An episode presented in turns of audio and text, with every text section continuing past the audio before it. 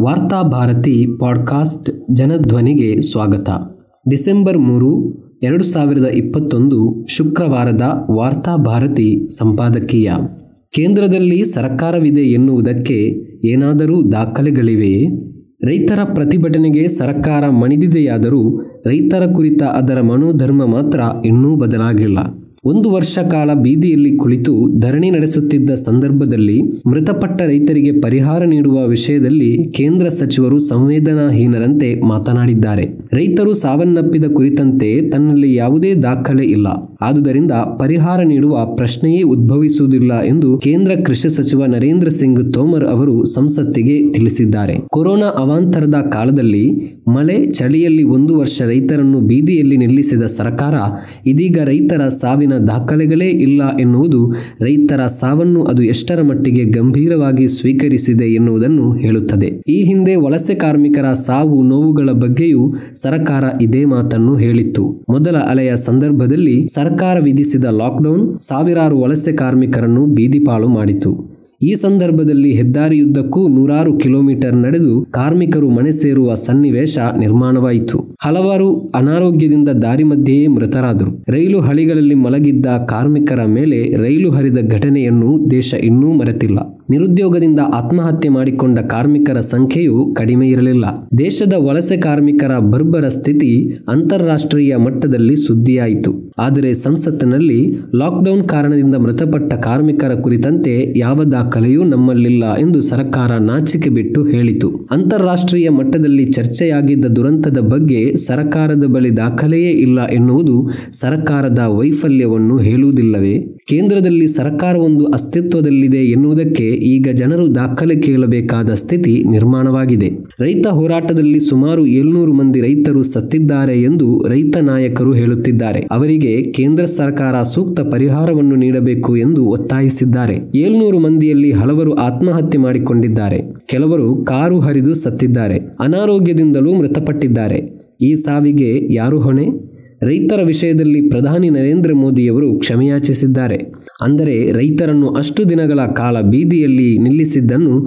ಅವರು ಪರೋಕ್ಷವಾಗಿ ಒಪ್ಪಿಕೊಂಡಿದ್ದಾರೆ. ಪ್ರತಿಭಟನೆ ನಡೆದ ಒಂದೆರಡು ತಿಂಗಳಲ್ಲೇ ರೈತರೊಂದಿಗೆ ಮಾತುಕತೆ ನಡೆಸಿ, ಅವರ ಸಮಸ್ಯೆಗಳನ್ನು ಆಲಿಸಿ, ಕಾಯ್ದೆಯನ್ನು ಹಿಂದೆಗೆದುಕೊಂಡಿದ್ದರೆ ಈ ಸಾವು ಸಂಭವಿಸುತ್ತಿರಲಿಲ್ಲ. ಆದರೆ ಸರ್ಕಾರ ರೈತರ ಹಿತಾಸಕ್ತಿಯನ್ನು ಮರೆತು ಅದಾನಿ ಅಂಬಾನಿಗಳಿಗಾಗಿ ಮೊಂಡುತನವನ್ನು ಪ್ರದರ್ಶಿಸಿತು. ರೈತರ ಸಮಸ್ಯೆಯನ್ನು ಆಲಿಸುವ ಬದಲು ಅವರನ್ನು ಬೆದರಿಸಿ ಅಲ್ಲಿಂದ ಓಡಿಸುವ ಪ್ರಯತ್ನವನ್ನು ಮಾಡಿತು. ರೈತರನ್ನು ದಮನಿಸುವಲ್ಲಿ ಸಂಪೂರ್ಣ ವಿಫಲವಾದ ಬಳಿಕವೇ ರೈತರ ಮುಂದೆ ಕ್ಷಮೆಯಾಚಿಸಿ ಕಾಯ್ದೆಗಳನ್ನು ಹಿಂದೆಗೆದುಕೊಂಡಿತು. ಸರಕಾರದ ಹಠಮಾರಿ, ಸರ್ವಾಧಿಕಾರಿ ಧೋರಣೆಯಿಂದಾಗಿ ಏಳ್ನೂರು ಮಂದಿ ಮೃತಪಟ್ಟರು.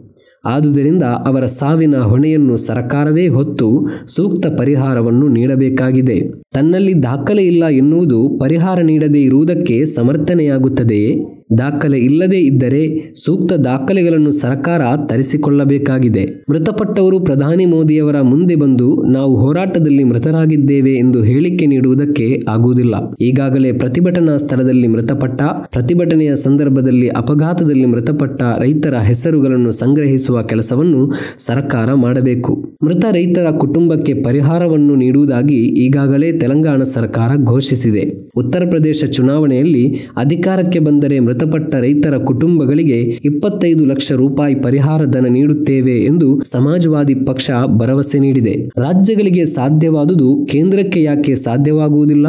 ರೈತರ ಸಾವಿಗೆ ನೇರ ಕಾರಣವಾಗಿರುವ ಕೇಂದ್ರ ಸರ್ಕಾರ ಸಂತ್ರಸ್ತರ ಮಾಹಿತಿಗಳನ್ನು ಸಂಗ್ರಹಿಸಿ ಅರ್ಹರಿಗೆ ಪರಿಹಾರ ನೀಡುತ್ತೇವೆ ಎಂದು ಭರವಸೆಯನ್ನು ನೀಡಿ ರಾಜ್ಯಗಳ ಮುಂದೆ ತನ್ನ ಮಾನವನ್ನು ಉಳಿಸಿಕೊಳ್ಳಬೇಕಾಗಿದೆ. ಸಿಎಎ ಪ್ರತಿಭಟನೆಯ ಸಂದರ್ಭದಲ್ಲಿ ನೂರಾರು ನಾಗರಿಕರು ಪ್ರಾಣವನ್ನು ಕಳೆದುಕೊಂಡಿದ್ದಾರೆ. ಅಷ್ಟೇ ಅಲ್ಲ, ಸಂತ್ರಸ್ತರ ಮೇಲೆಯೇ ಪ್ರಕರಣವನ್ನು ದಾಖಲಿಸಲಾಗಿದೆ. ಸಿಎಎ ಪ್ರತಿಭಟನೆಯಲ್ಲಿ ಭಾಗಿಯಾದವರನ್ನು ದಿಲ್ಲಿ ಗಲಭೆಯ ಸಂಚು ಆರೋಪದಲ್ಲಿ ಬಂಧಿಸಿ ಜೈಲಲ್ಲೂ ಇಡಲಾಗಿದೆ. ಒಂದು ಸರ್ವಾಧಿಕಾರಿ ಸರ್ಕಾರವಷ್ಟೇ ತನ್ನದೇ ದೇಶದ ಜನರ ಮೇಲೆ ಈ ರೀತಿ ದೌರ್ಜನ್ಯವನ್ನು ಎಸಗಬಹುದು. ಯಾವುದೇ ಕಾನೂನನ್ನು ಜನರ ಮೇಲೆ ಬಲವಂತವಾಗಿ ಹೇರಲು ಪ್ರಜಾಸತ್ತಾತ್ಮಕ ದೇಶದಲ್ಲಿ ಅವಕಾಶವಿಲ್ಲ ಎನ್ನುವುದು ಮೊದಲು ಸರ್ಕಾರ ಅರ್ಥ ಮಾಡಿಕೊಳ್ಳಬೇಕು. ಸಿಎಎ ಕಾಯ್ದೆಯ ವಿಷಯದಲ್ಲಿ ಅಮಾಯಕ ಮುಸ್ಲಿಮರ ಮೇಲೆ ದೌರ್ಜನ್ಯ ನಡೆಸಿದಂತೆಯೇ ರೈತರನ್ನು ಉಗ್ರಗಾಮಿ ಅಗ್ರಗಾಮಿಗಳೆಂದು ಕರೆದು ದಮನಿಸಬಹುದು ಎಂಬ ಸರಕಾರದ ಹುಂಬ ನಿಲುವೆ ಇಂದು ಅದಕ್ಕೆ ಮುಳುವಾಗಿದೆ. ರೈತರು ಇನ್ನೂ ಹೋರಾಟವನ್ನು ಹಿಂದೆಗೆದುಕೊಂಡಿಲ್ಲ ಎನ್ನುವುದನ್ನು ಸರ್ಕಾರ ಗಮನಿಸಬೇಕಾಗಿದೆ. ರೈತರ ಕುರಿತಂತೆ ಅಸೂಕ್ಷ್ಮವಾಗಿ ನಡೆದುಕೊಳ್ಳುವುದು, ಬೇಜವಾಬ್ದಾರಿಯಿಂದ ಹೇಳಿಕೆಯನ್ನು ನೀಡಿ ಅವರನ್ನು ಪ್ರಚೋದಿಸುವುದು ಇತ್ಯಾದಿಗಳು ಇನ್ನಾದರೂ ನಿಲ್ಲಬೇಕು. ರೈತರ ಹೋರಾಟದಿಂದ ಕಾಯ್ದೆಗಳು ಹಿಂದೆಗೆಯಲ್ಪಟ್ಟದ್ದು ಮಾತ್ರವಲ್ಲ, ಸರ್ಕಾರದ ಸರ್ವಾಧಿಕಾರಿ ಧೋರಣೆಗೆ ಮೂಗುದಾರವನ್ನು ಹಾಕಲಾಗಿದೆ. ಪ್ರಜಾಸತ್ತಾತ್ಮಕ ವ್ಯವಸ್ಥೆಯನ್ನು ಈ ಹೋರಾಟ ಬಲಪಡಿಸಿದೆ. ಆದುದರಿಂದ ಹುತಾತ್ಮ ರೈತರಿಗೆ ಪರಿಹಾರವನ್ನು ನೀಡುವುದಷ್ಟೇ ಅಲ್ಲ, ಪ್ರತಿಭಟನಾ ಸ್ಥಳದಲ್ಲಿ ಮೃತ ರೈತರಿಗಾಗಿ ಸ್ಮಾರಕವೊಂದನ್ನು ನಿರ್ಮಿಸಬೇಕು. ಭವಿಷ್ಯದಲ್ಲಿ ಎಲ್ಲಾ ರಾಜಕೀಯ ನಾಯಕರಿಗೂ ಆ ಸ್ಮಾರಕ ಪ್ರಜಾಸತ್ತಾತ್ಮಕ ಸಂದೇಶಗಳನ್ನು ನೀಡುತ್ತಿರಬೇಕು. ಸರ್ವಾಧಿಕಾರಿ ಸರ್ಕಾರಕ್ಕೆ ಆ ಸ್ಮಾರಕ ಒಂದು ಎಚ್ಚರಿಕೆಯೂ ಆಗಬೇಕು.